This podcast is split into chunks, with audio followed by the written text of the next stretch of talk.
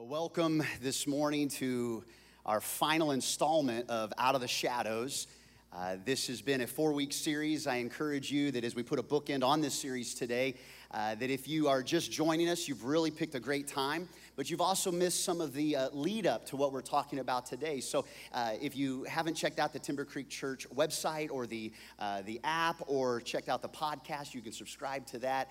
And uh, we think it'll be a help for you to, to have that in your library of spiritual development. Before I jump in, though, to this final installment, I do want to mention what the beautiful video announcement girl just said. I mean, whoa, drop dead gorgeous uh, and smart and great and awesome and married for 21 years to her.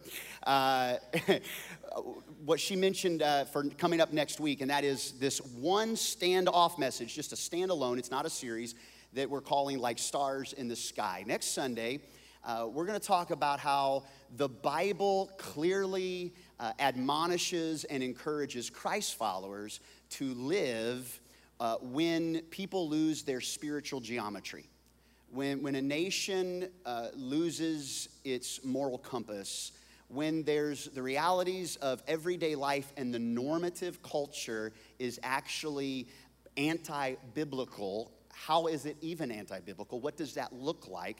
We're going to unpack some things that I promise uh, are going to be interesting to you. You may just want to pop some popcorn and come, come see. I promise to offend somebody. Somebody will be offended next Sunday. Uh, it is not about red or blue. It's not about elephants and donkeys. It's about Jesus and his kingdom come, his will be done on earth as it is in heaven. But we got to deal with the realities of living in a culture that is begging for clarity, and the church can't just live stuttering over major important issues. My goal next week is not to unpack every single issue.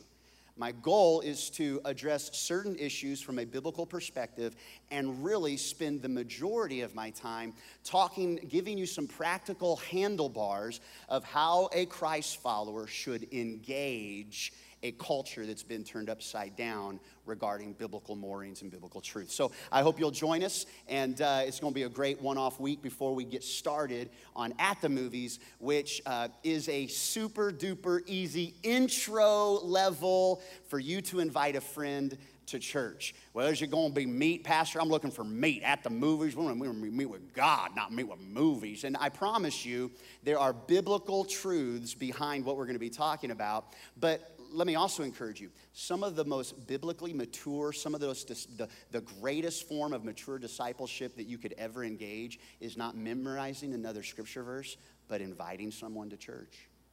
A lot of people know the Bible, well, so does the devil. like, the devil can quote scripture too. But he's not inviting people to church, I promise you that. Well, maybe some churches. I do know some churches, the devil like, you ought to go to that one. That one will be really good for you. Be an inviter, and uh, we can invite and invest together. All right, that's my pitch for today. Out of the shadows, final week. This has been all built up around a prayer that the Apostle Paul prayed for the church of Thessalonica. And, and this church was, was struggling in the culture that they were in. And here was, was his prayer Paul says to him, May God Himself, the God who makes everything holy and whole, make you holy and whole. That you would not just be set apart, but that you would be put all together. That your pieces would be formed, you'd be new and whole. He put you together, spirit, soul, and body. So he's not just concerned about your spiritual development. He's not just concerned about your holiness. He's concerned about your hormones. From spirit, soul, and body, he cares about all of these things. And he wants to keep you fit, not get to a point where you're fit and then drift. Get to the point and then, uh, it used to be. But he wants to keep you fit for the coming of our Master, Jesus Christ. Do you know that Jesus has promised that the story of the Bible is not complete until he returns again. That the same way Jesus came, he won't come again as a baby who grows up and saves the world. He'll, he'll come as a mighty king, a, a mighty warrior king who will re- resurrect and start his own kingdom on eh, eh, eh, a, a new heaven and new earth. He is coming back someday. That's a promise in the Bible. And we want to be ready for that day spirit, soul, and body. And so this series, Out of the Shadows, has been talking about not the big pandemic, but the pandemic behind the pandemic. We all know about the global pandemic that is a very serious issue and continues to, to be on the front page, in the front of everybody's heart and mind in this season. But I'm talking about the pandemic behind the pandemic that has been the emotional and mental health realities that people are dealing with. As we've mentioned every week, one in five people in the year 2019 were struggling with an emotional or mental health crisis. That has turned to one in two in the year 2021. A huge piece of that is the fear and the sickness and the devastation and the worry and all of the anxiety and the pressure that we have been living in and through in the uncertainty of our culture. And that mental and health realities are, are, are tearing families. They're causing divorce. They're causing mental and emotional strain that has never been felt by people before. And it's body, soul, and spirit. And there's some things that are simple that you're dealing with. Like you don't, you don't even need to pray about that. You need to, you need to eat a Snickers bar because you're just hangry. It's, it's just, you're just hangry. But then there are also some complicated issues and some complex issues. And all of that moved around, the truth is we need to talk about these things because they're they can be difficult to unpack because everybody may be on a little bit different. Everybody's going through something, but not everybody's going through the same thing in the same way. The truth is, even in the church, mental and emotional health has been stigmatized. For years and years, mental and emotional health had kind of a stigma in the local church. And so, if you were dealing with something from the neck up, like you could only get sick from the neck down, but from the neck up, like, like you just need to rub some prayer on that, brother, or you just must have some unconfessed sin, or you just not believing hard enough. You don't have enough faith, and, and you just need to get in there and get to Sunday morning, Sunday night, Wednesday night, Tuesday prayer, Thursday men's meeting with biscuits and gravy at six. Like, you just got to do all those things and we did a lot of behavior modification and doing and doing and doing. And Jesus has been trying to tell us from the very beginning it's not what you could do, it's who I am. And it's finding not your strength in what you do, but finding your strength in who He is and how He will guide us through what we're going through. But stigma, that whole idea is really disgrace. And the church has been guilty of disgracing people. Jesus came full of truth and grace. And I want you to know that if you struggle with an emotional mental health issue at all, uh, being sick is not a sin. Your issue doesn't have to be your identity. Your chemistry doesn't have to make up your character. But I also want to give you a caution light here that being sick is not a sin, but if you know you're sick and you know that you need to address it and you know that there's something that's keeping you from what God has for you and you don't do anything with it, that's you putting the control in your hands, and that's when it could become sin. Your issue doesn't have to be your identity, but if you let it, if you choose not to say, hey, I'm a son and daughter of the Most High King, I am who Jesus says I am, if you want to, you can wear what people said about you. You can wear the shame, you can wear the identity that someone else wants to put on you, but that was never meant for you to wear. God has something for you tailored to fit you. Your identity is what He says about you. And your chemistry and your character, if it's, if it's something that's affecting you, your chemistry doesn't have to be your character, but if your character is affected and you never begin to lay it bare at the feet of Jesus, it can cause issues.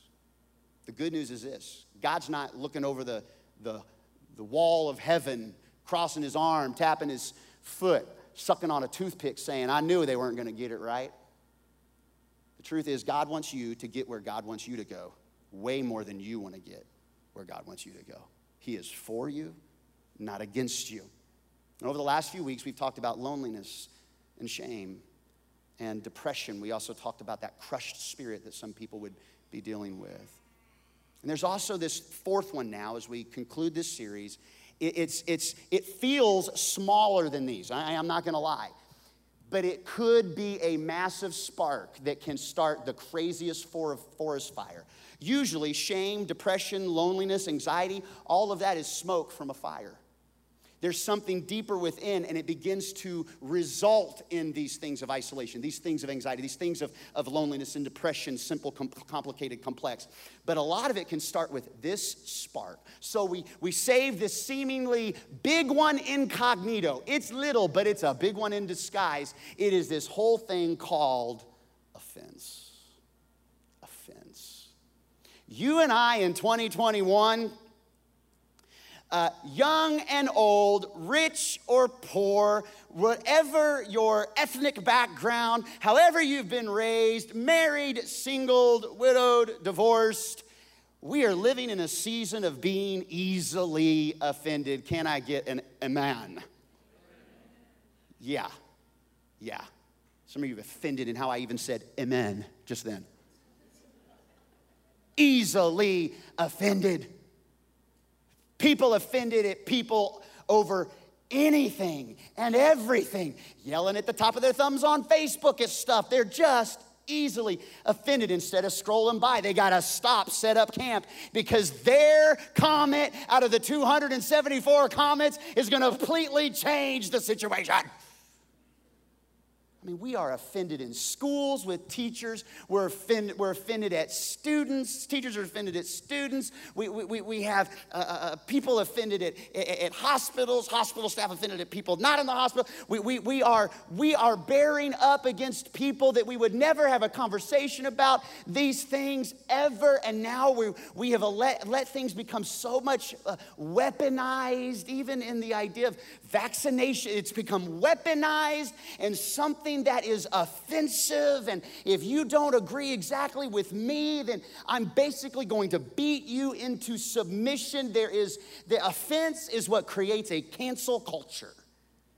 And I want to tell you something not just people outside the church, people inside the church, not just the baby Christians, but the senior saints, we got to deal with being so easily offended. Offended, right and left. I mean, I'm going through the Chick fil A drive through on Thursday. And I, you ever look at your phone when you're waiting in line? Of course you do. Of course you do. I do, I do, okay? All right, you be you, I'll be me. I look down for like a second. For a second, I'm waiting for my chicken. I got four people in front of me. The person in front of me pulls up, the guy behind me. I'm like, and I, am like, first, you know what I do now is I just look for a Timber Creek sticker before I say anything. you know, you know how it is. You know how it is. oh, God bless you. God bless you. whoopsie. Honking at me. Yesterday, still, I was in, as someone called it earlier, the Lord's Kitchen, Chick fil A. I was in the Chick fil A drive through and, and I'd looked down at my phone again, and uh, the person working the window, this hurt my feelings because it's a Chick fil A person. Like, they never, I mean, every one of them are like 13 years old, but like, they never, they're supposed to be perfect in there. And they said, hello. And their tone when they said hello, because I looked up and I was all the way at the back of the Lufkin Chick fil A and there was nobody in front of me and they were waiting on me. And it offended me. Hello. You could have said, hey. But you went, hello. I was so easily offended. That was wrong of me. Let me give you some facts on offense. If you're taking notes, write these down. There's going to be a help. I'm inviting you to take this as a seven day devotion. If you've never had a practice of opening God's word and praying every single day, use even these notes for the next seven days as a guide of sorts to help you. It'll be a tour guide to just take a couple minutes a day and calibrate your heart so that you don't live so easily offended in a crazy culture that is demanding that that's the only way you can get things done is to live offended. Let me give you some thoughts. And look, if you're not into taking notes, like, I'm not going to take notes, um, then just write it down and you'll be fine. Number one, there is never a win in living offended. You may have got the last word in edgewise. You may have been able to get that zinger in before they blocked you on Facebook. There is no win in living offended. You may have won the argument that morning because they just they sighed and you're like, "What's that sigh about?" I'm getting a little too personal. That may, may or may not have ever happened Monday through Friday in our house. What was that sigh about? Nothing, Jeremy. Well, let's talk about it right now. I saw that look you just gave me. What? I wasn't even looking at you. That's Janet to me. I saw that look you gave to me, Janet. I wasn't even looking at you. Trust me, I was not looking at you. let me tell you something. I have learned a secret to marriage. We don't talk to each other until after 9 and we're good. 9 p.m. and we're good. No, I'm kidding. I'm kidding. In the more, like most, like 90 plus percent of our spats and stuff happen before 9 a.m. We just, she's just, she's just a beast in the morning, everybody. She just is. Just pray for me, okay? She's not here today. She's at a baseball tournament, so like I get to put in all my stuff and then hear about it when she watches it online. There's no win in living. You may think you won. You did not win when you live offended. Staying offended allows bitterness to sink its teeth into your heart. Uh, that's, that's very uh, vicious. It's like a vampire that will suck the life out of you living offended.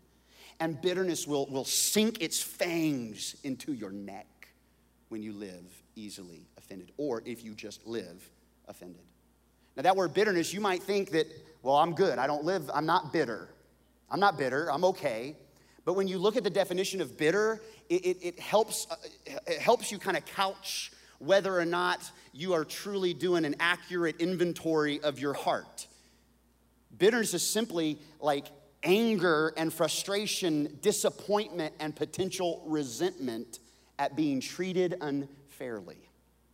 Un- being treated unfairly, being angry, disappointed, or resentful from that can cause the roots of bitterness. When you think of bitterness from a, from a, a kitchen perspective, a culinary perspective, bitterness is like a sharpness of taste. That's how Webster defines it a sharpness, like, ooh, mm, it's bitter. Anybody ever been around a bitter person? Yeah, yeah, like hands everywhere in the Lufkin location. You know what it's like to be around a, bitterness, a bitter person because if you're around them long enough, you will taste the fruit and you go, mm, that's sharp. that is like, ugh, ugh. They can't help it. They can't help it because when bit- people get bitter, all around us, people, people are receiving our fruit. And they will taste and see that you are bitter, whether you realize it or not. It's a sharpness. And bitterness wants to sink its teeth because bitterness will rot the bones, the Bible says. Here's another thought avoiding an offense is impossible. There's no way you're gonna go unscathed in this life from having some sort of offense or being offended. How do we know that? Jesus himself in Luke chapter 17 says it like this It is impossible that no offenses should come. Do you know what the root word of impossible, what the Hebrew, what the word impossible means in Hebrew? Impossible. That's what it means. Like it's impossible. There's no trick there. It's impossible that no offenses should come. But let me tell you what the Greek means. That word offense in the Greek is this word, it's, just, it's a good word. I like this word. I, I like saying this word scandalon. Just like it. Somebody name, name your, this is 2021, name a kid. Name, name your kid, Scandalon. We got Judy, we got Betty, we got Sue, we got Tyler. Scandalon is Scandalon here. He's the guy in this, the Star Trek outfit in the back. Scandalon, you see the, the front of that? Scandal. Scandal. It is scandalous when you live offended. Scandals offend us. It's, it, here's what the Greek word scandalon means. Here's the definition of it, write it down. The bait that triggers a trap to close. It is the cheese on the mousetrap. It is that the fruit and the berries and the nuts placed gently on top of the palm fronds that underneath has been a big old pit dug. And the puma is waiting and looking coming after and is going to go to that meat, going to go to the fruit, going to go to the nuts and get caught. The bait that triggers a trap to close. And some of you, and I know that I, have taken the bait. It doesn't matter how big you think you are, there is a trap for you. Does not matter how seasoned you are in following Jesus, there is a trap for you. The enemy is like a roaring lion seeking whom he may devour. The Bible says in the book of James that he uh, uses lures to entice you.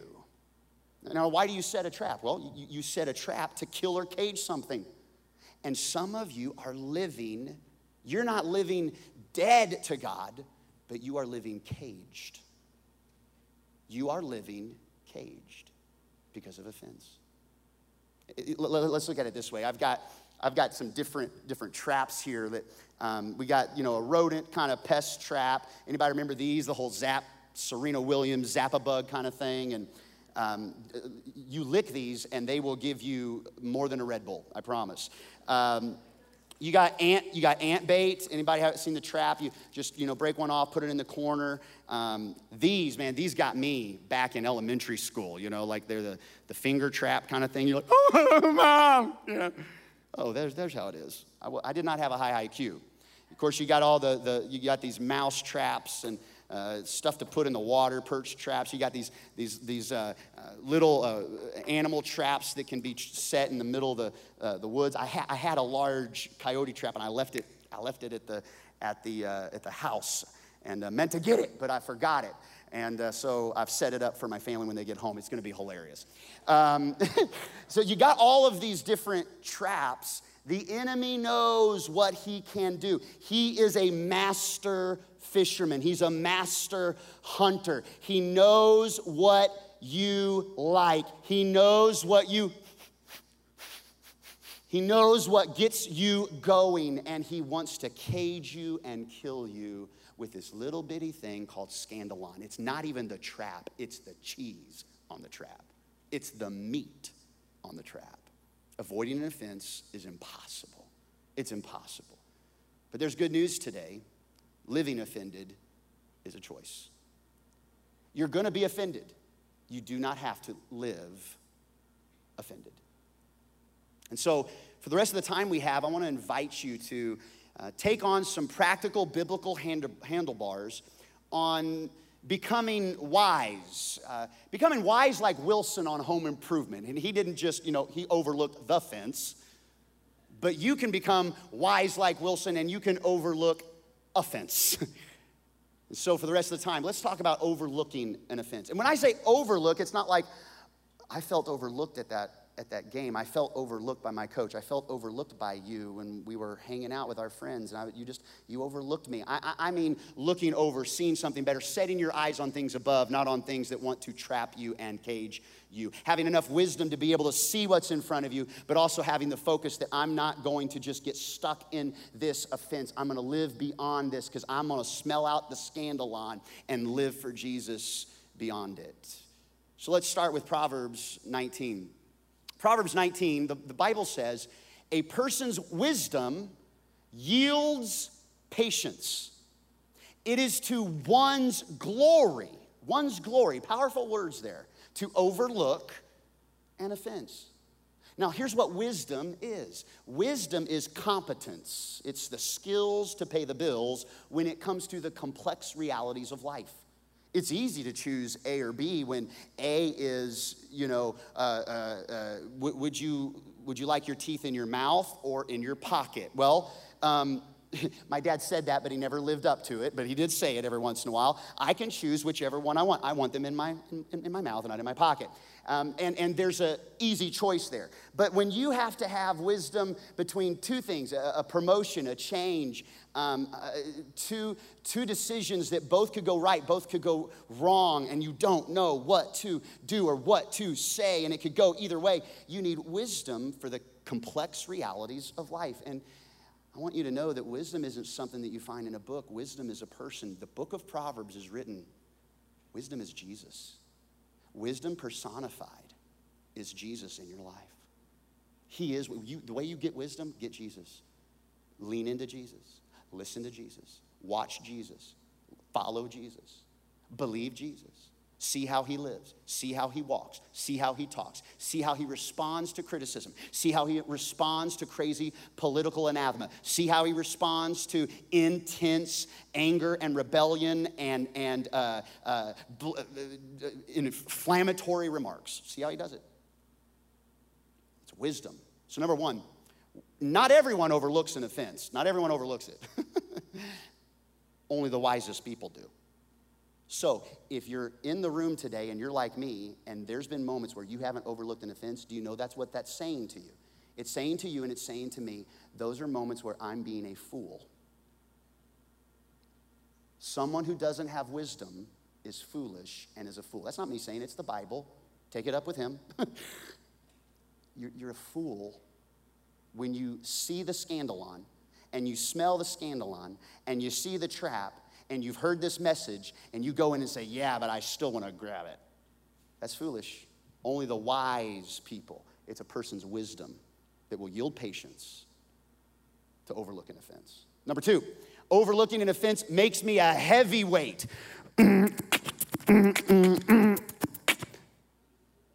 That's Eye of the Tiger for those of you unaware.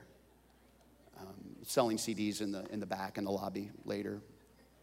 Uh, we, we, we, we can become heavyweight champions of the world, walk around like this, but it, actually, the enemy would love to turn it upside down, and we like to walk around and say, I'll tell you what I told them. I'll tell you what I said. Oh, I'm not gonna let them take care. Oh, uh, they gonna get they gonna get all up in these fists. They gonna get all up in these hands. Oh, I'm gonna give them a piece of my mind. Oh, I know they didn't. Heavyweight on Facebook. Boom, done, block. Here's what makes you a heavyweight not because you can put string all of those words together in an incredibly creative way. The Bible says it's to one's glory to overlook an offense. The word glory, like give God glory or bring glory to God, the word glory means the full measure of his weight. The full measure of his weight. Have you ever wrestled with your kiddos when they were young and you pin them or they turn around and they pin you? I mean, I could, I could crush my four year old in that moment. I just crush them. I hold back my glory. I hold back. I don't give them the full measure of my weight because I know it would kill them. God holds back a certain amount of his glory. Even in the Word of God, there's a holding back because it would crush them to see everything, to truly know everything. You couldn't, you, it's hard to contain it.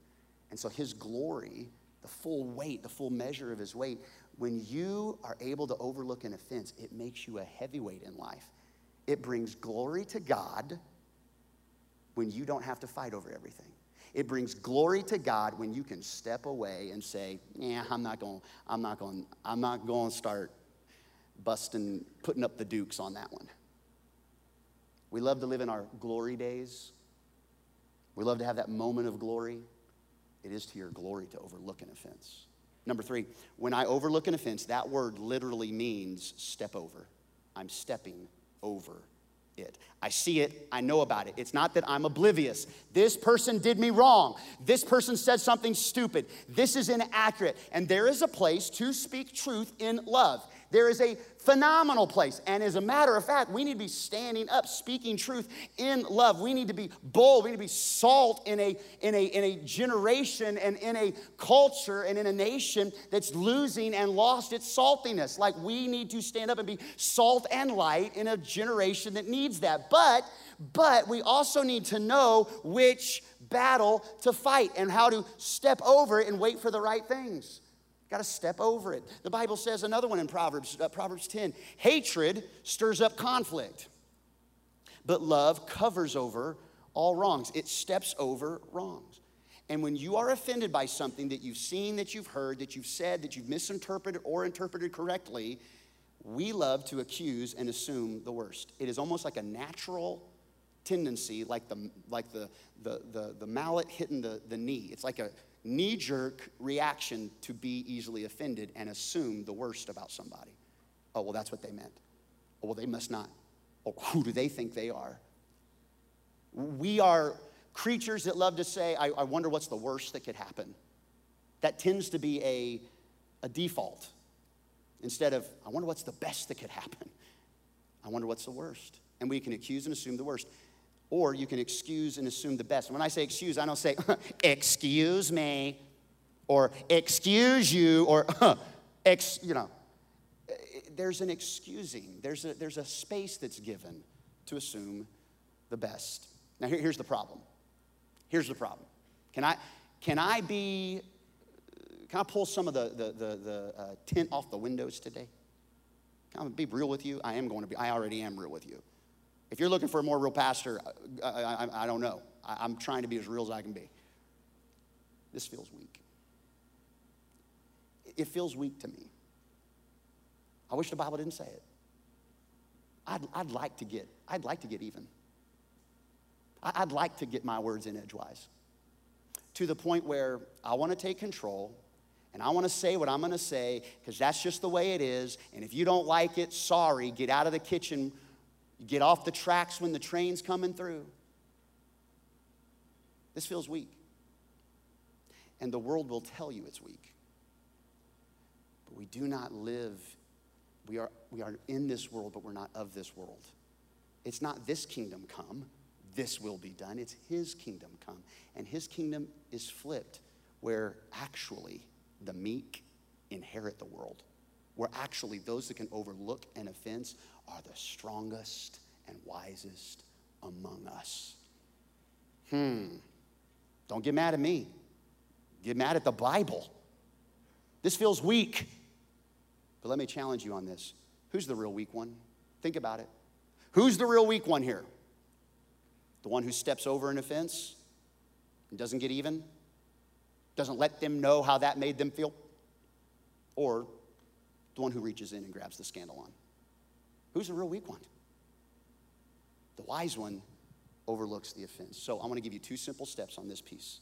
Right now, you can write them down. You can do it. You don't even have to pray about it. You don't have to leave. You don't have to meditate. You don't have to pray. You can just think about it right now. God's already got it for you right here. Two simple steps, two simple homework assignments. Here it is. Name something or someone you're offended by right now. What's something or someone you're offended by right now? Just first thing that comes into your mind. Well, that school teacher, my spouse, that pastor, Timber Creek Church. Okay? Right? Decide to step over it. Oh, but you don't know. But man, I'm not going to. Oh. Decide. Just decide to step over it. The risks are too high for you to live offended. Now, those are for the simple things. Those are for the things you can see that you can step over. But if you've lived long enough, you know that there are elements in your life that are so big and so monstrous, monstrous and so hurtful. They're so, they, have become not, not a trap to step over, they've become a wall that's caged you in. So, what do you do when you can't step over it? That physical, verbal, sexual abuse, the affair that still just sears your emotions. Your freedom was taken. You, you, you're feeling a pressure you've never felt before, and you can't step over, and you don't know what to do, and you need wisdom and a next step that you need to take. What do you do when you can't step over it? The wound in the relationship, the words that you wish your dad would have said and he never will say. How do you step over that? I can tell you, you can't. So, what you have to do is you just have to go through it. You have to go through it. How am I going to go through that wall? I want you to know here's how you won't go through it. Here's how you don't have to go through it. You don't have to go through it alone. The Bible's so clear. When you feel like you got to walk through fire, He'll walk with you. When you feel like you're drowning, He'll make a way for you to walk through when there seems no way. Even when you're walking through the valley of the shadow of death, he says, You don't have to be afraid of that. I'll be with you. You may not be able to get over it, but you can go through it. And there's a key that unlocks all that. There's a key in your life that unlocks the stuff you can't get over, but that you got to go through. Write it down. That key is forgiveness. Now, that's not a very motivating word, you know? People aren't really motivated by a bunch of discipline. We are motivated more by the reward, not by the discipline. I got to get through the discipline to get to the reward. So I have to discipline myself to train up to run a long distance race. And the reward is not necessarily in all of the extra running. The reward is going to be finishing at that finish line. There's something good there. But in the meantime, it don't feel very good to go through the discipline. Discipline for a while is tough and forgiveness is a discipline. Like kids, they are not really motivated by discipline. They aren't. I mean, they don't come to you and say, oh, my bedroom is not clean again. Spank me. You know, like, the, and then I'll be motivated. like, no, discipline is there to grow their character, and character is what then builds the discipline. So, yeah, it's not very sexy to talk about forgiveness is the key. We wish it were something better. Let me tell you what's a sexier thing to try and get through all this revenge. I'm gonna get, they're gonna get what's coming. Get them, God. Get them, God.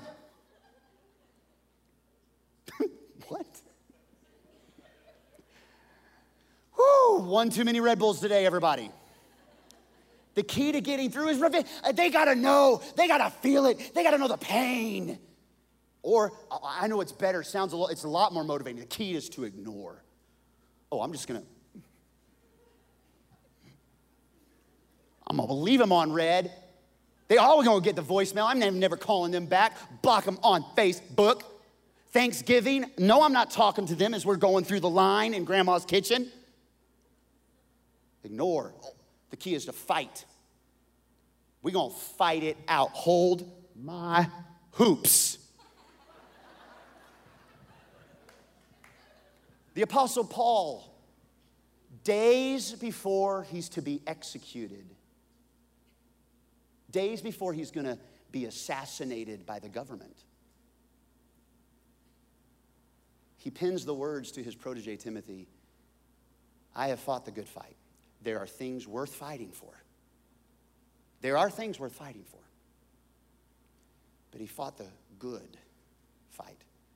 Some of you are wasting a lot of time and a lot of relationship on fighting fights that don't really matter. And do you know what it's doing? It's stealing one of the most valuable things you have, and that's time. You know what else it's doing? It's affecting your health. It's affecting you emotionally and mentally and even physically. When you hang on to an offense, it will affect your physiology, your chemistry. It will affect you health wise. I had a doctor write a letter to me talking about this, and this is what the letter said. Um, that's a joke. Um, I, took it to, I took it to heart. Um, no, that's not real. But there is a doctor from Johns Hopkins Hospital, Karen Swartz, who's the director of adult mood disorder. And here's what she wrote There is an enormous physical burden to being hurt and disappointed. There's a weight that you carry. Chronic anger puts you into a fight or flight mode, which results in numerous changes in heart rate blood pressure, and immune response. Those changes then increase the risk of depression, heart disease, and diabetes, among other conditions. But look what she says forgiveness, however, calms stress levels, leading to improved you will never find something in the Bible that Jesus says for you to do that today's medicine will say is wrong. You can search and search and search. You can dig for hundreds of years, and there has not been one archaeological piece of evidence that would say Jesus is not who he says he is. It would have been found. Guess what? You know why it hadn't been found? Because he is who he says he is. And you can stand on the power and the promises of his word to you and to me. Forgiveness is healthy. The key to getting through is forgiveness. Now, that's not very motivating, but here, let me tell you why with the rest of the time as I wrap up today, as I begin to close. I think the reason why forgiveness gets a bad rap is because we don't really understand what forgiveness is and what forgiveness isn't. There's a whole lot of things that forgiveness isn't that you think it is, and it isn't.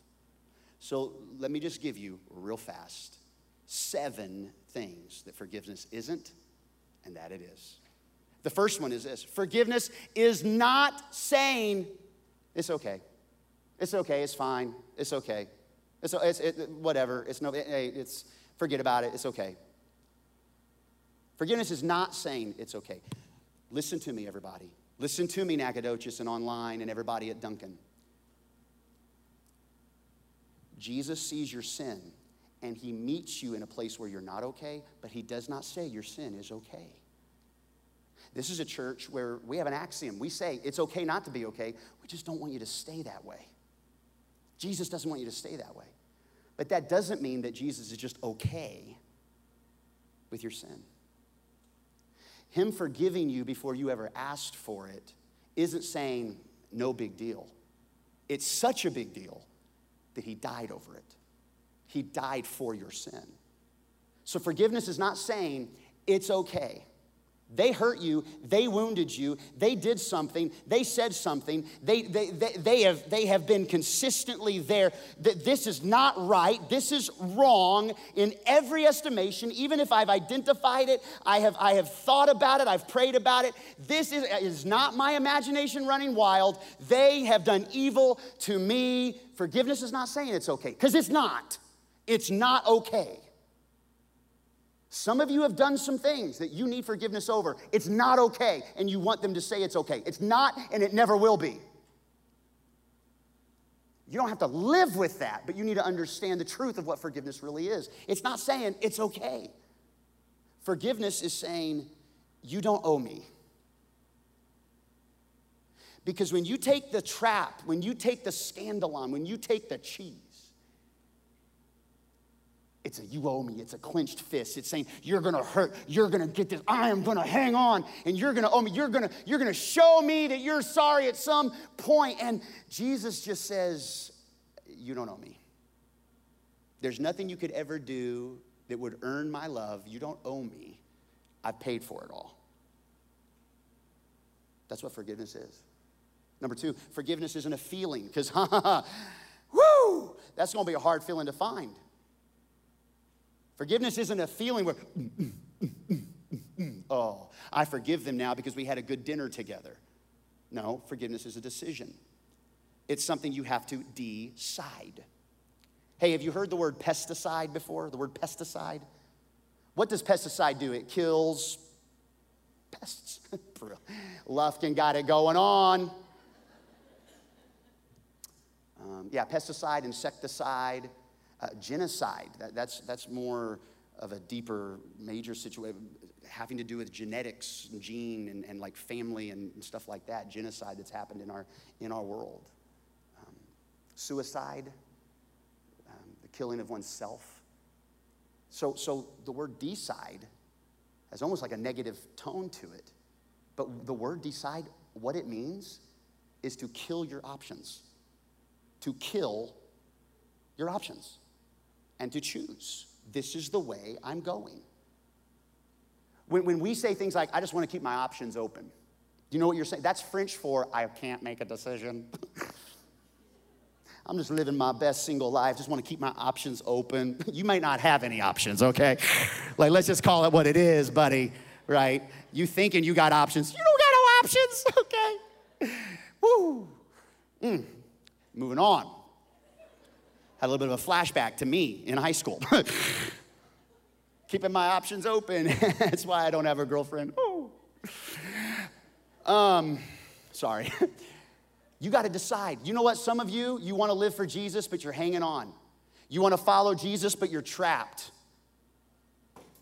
You want to follow Jesus, but you, you are trapped over here because you can't kill your other option because it makes you that revenge or that ignoring or that, that thing they need to know. They need to pay for what they did. And You won't be able to follow Jesus. You can't decide to follow Jesus without making that choice to forgive. It's not a feeling, it's a decision. Number three, forgiveness is not an event. It's not like you write it on the calendar and on this day you celebrate a birthday. I'm gonna celebrate forgiveness this day. It's not an event. The Bible shows us clearly it's a process. It's, it's, a, it's a process. Peter, the apostle, here's what he says to Jesus in Matthew 18. Peter came to Jesus and asked, Hey, Lord, how often should I forgive someone who sins against me? Seven times? Seven times? He, was an, he, he understood the Talmud, which was like Jewish literature. And in Jewish literature that he would have been reading as a, as a young man, it would say, You can forgive someone up to three times and then you don't have to forgive anymore. So he's saying, Well, how many times should I forgive Jesus? Because you're talking about this bigger thing. Should it be seven? So he's saying double what the Jewish rabbis plus one. You know, he's putting an extra one on there. Seven times? no, Jesus says, not seven times, but 70 times seven. What? Say what? Yeah, that's a lot.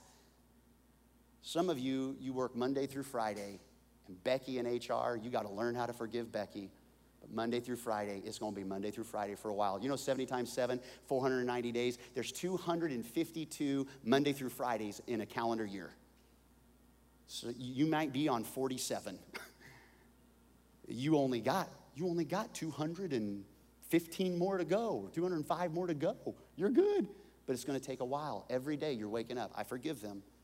I don't feel like forgiving. I'm deciding. I'm killing my other options. I am not going to live in offense. I forgive. Number four, we're going to skip. Because this morning, as I look through my notes, I sensed that Jesus wanted to put this one at the very end for us today. So, so I want you to just circle it on your notes somewhere, or you're digitally, just come back to it. We'll come back to it because I think Jesus wants to do something with this particular one at the very end. So, number five forgiveness is not trust. It's not trust, where when you forgive, they get all the trust back. Your teenage uh, child uh, snuck out of the house, took the car, wrecked it into a mailbox, and you forgive them, and they're like, Cool, can I go somewhere tomorrow night with my friends? Can I have the key to the other car? You're like, No, but I thought you forgave me. I forgive you, but I don't trust you. I trust you to stay in your room. You're grounded. I trust you to give me your phone right now. Forgiveness is not trust, forgiveness is given. Trust is earned. You earn trust, but people don't, they can't earn your forgiveness because you can't earn forgiveness. Forgiveness has to be a gift, trust is then earned. So when there's an affair, forgiveness has to be given. It's a gift that you unwrap and you wrap yourselves in there's going to be some trust that has to be rebuilt over time. You've got to measure that out of one to 10. We were at 10 before the thing. We might be a two now. What's it going to take to get to a five when it comes to trust? Forgiveness is a 10 the whole way. I forgive you and I forgive you. But tomorrow, I'm going to give you a 10 on forgiveness tomorrow, too. Trust is on a scale and you grow it over time.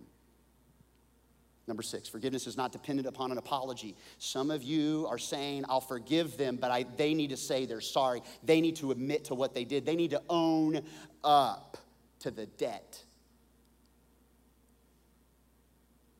Some of you will never get that apology. You will never get the words, I'm sorry. And I want to say to you, I'm sorry. I'm sorry as your pastor, I've had way too many conversations where people have been so wounded. But people outside of the church and inside the church.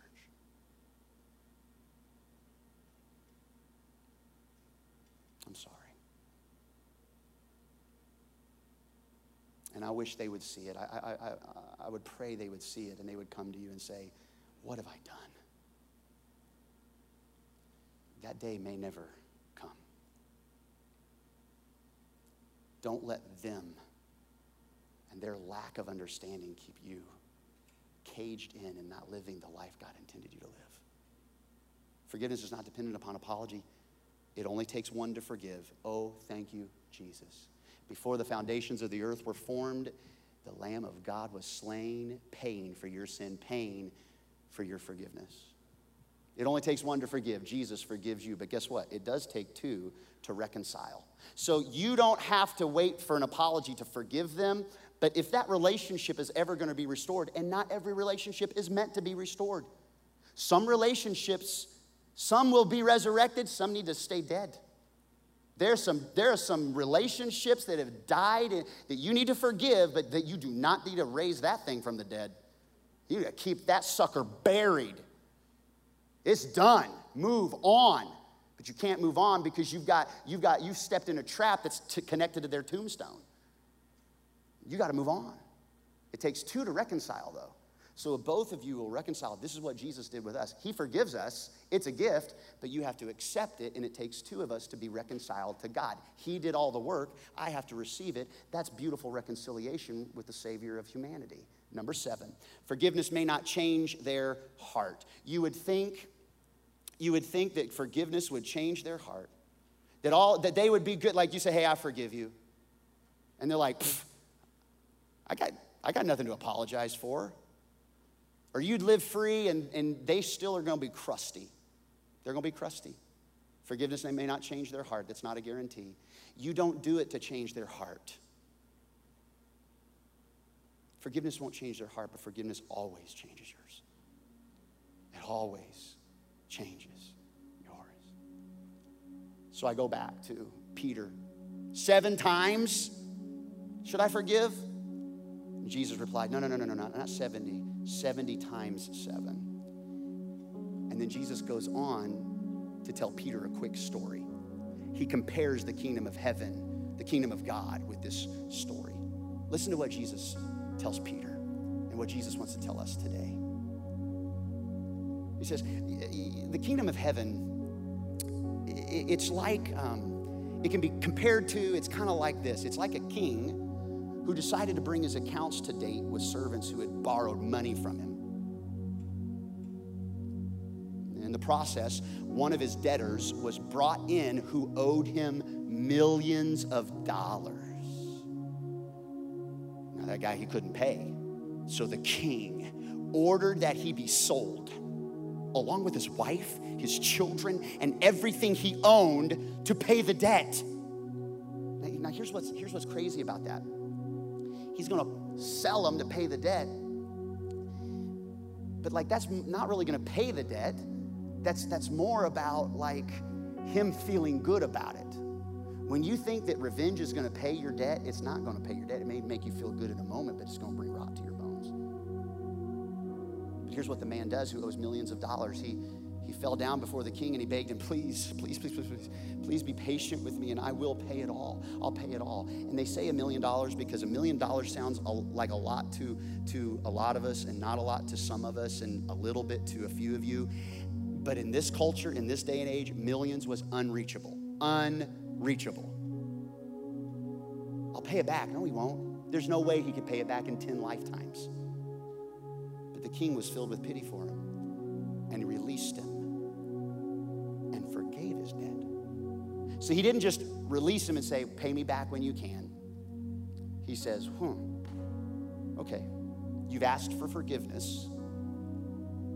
I give it to you. But here's where the story takes a crazy turn when the man left the king. He went to a fellow servant who owed him few thousand dollars. He grabbed him by the throat and demanded instant payment. The guy who just got freed from a million bucks. The guy he grabs by the throat, he says, Be patient with me and I will repay it. He pleaded, but his creditor wouldn't wait. He had the man arrested and put in prison until the debt could be paid in full. He's not to pay him in full in prison. That man who was completely freed, the exact same thing, he wanted to pay the debt by making him pay with his life. So, when some of the other servants saw this, they were very upset. They went to the king and they told him everything that had happened. Then the king called in the man he had forgiven. I wonder when he got that call. Bring! Well, hey, king, how you doing? How you doing, amigo? Man, just living my best life. Thank you so, so, so much for you not uh, uh, making me owe that million bucks. He's like, hey, I'd like to see you in my throne room for a minute He's like, okay, I wonder what he's gonna do. I bet he's gonna make me part of the royal kingdom. Whoopsie. the king called in the man he had forgiven, and he did not say, What's up, buddy? The king says, You evil servant, I forgave you that tremendous debt because you pleaded with me. Shouldn't you have mercy on your fellow servant just as I had mercy on you?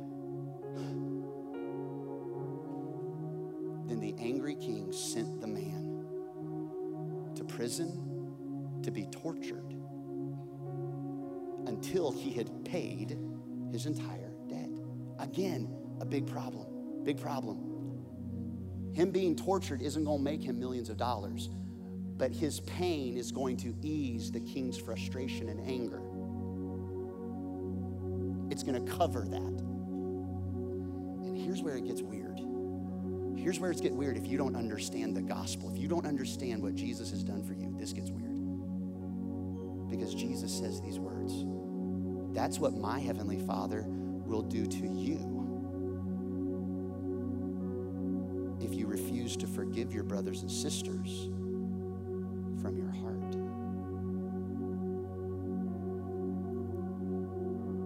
Are you trying to say that God is going to prison me and torture me until I pay my entire debt? Here's what it means. Here's what this means.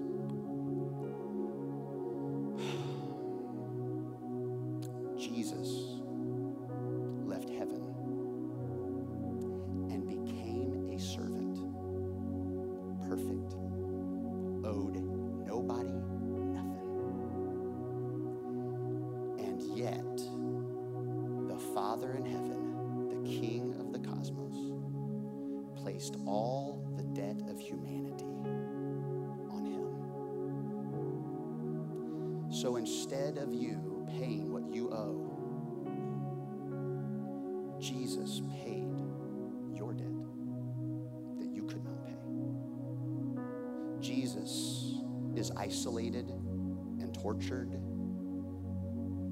and destroyed. The hand of God comes upon him. He is forsaken. He takes all of the debt of the sin of the world upon him so that you can receive it as a gift. That's how God sees you now. He sees you through what His Son has done, not through what you did.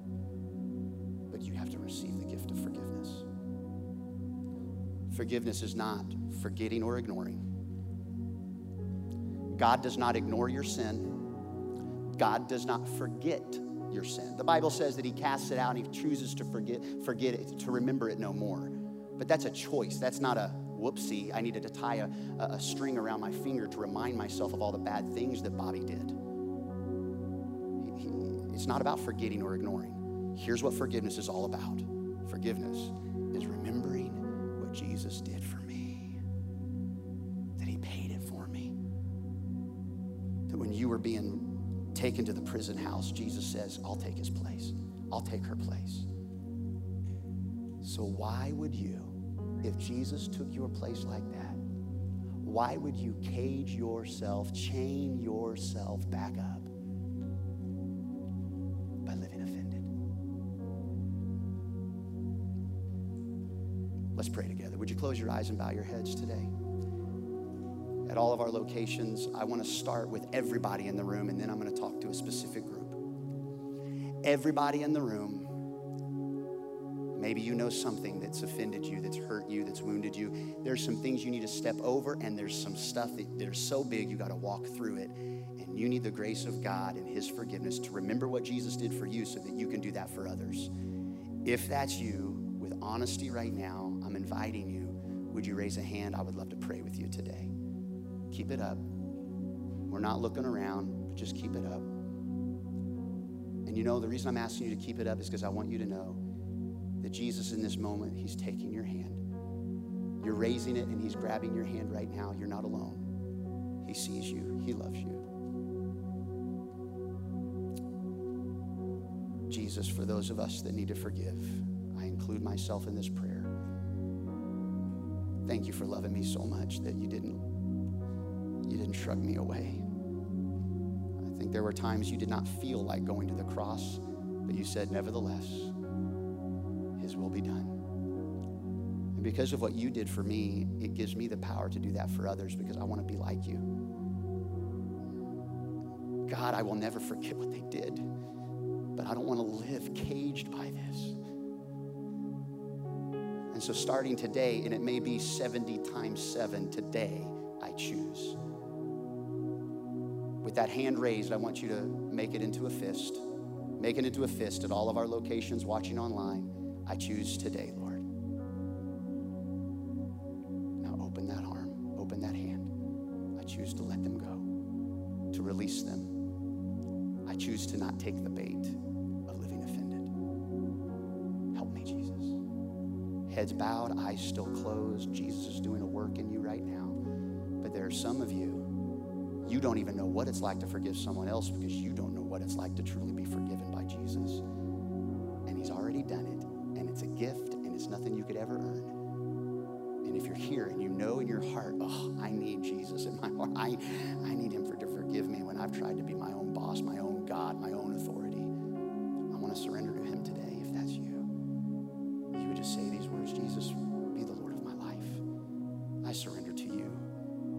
Thank you for giving me this moment to make things right with you. Thank you for not being mad at me. I give you my life and I give you my heart. I give you the throne of my life. Be the king. Thank you, Jesus, for washing away what I couldn't, giving me a fresh start when I couldn't, giving me new life. I choose to live for you now. We ask healing upon those moments of forgiveness. We ask that there would be this, this week just a tidal wave of forgiveness pour out of this church family onto those that don't deserve it, may not even change their heart. But because of what you did, Jesus, we didn't deserve forgiveness either. So we release them and we will not live offended. We ask it in Jesus' name. Everybody said, Amen.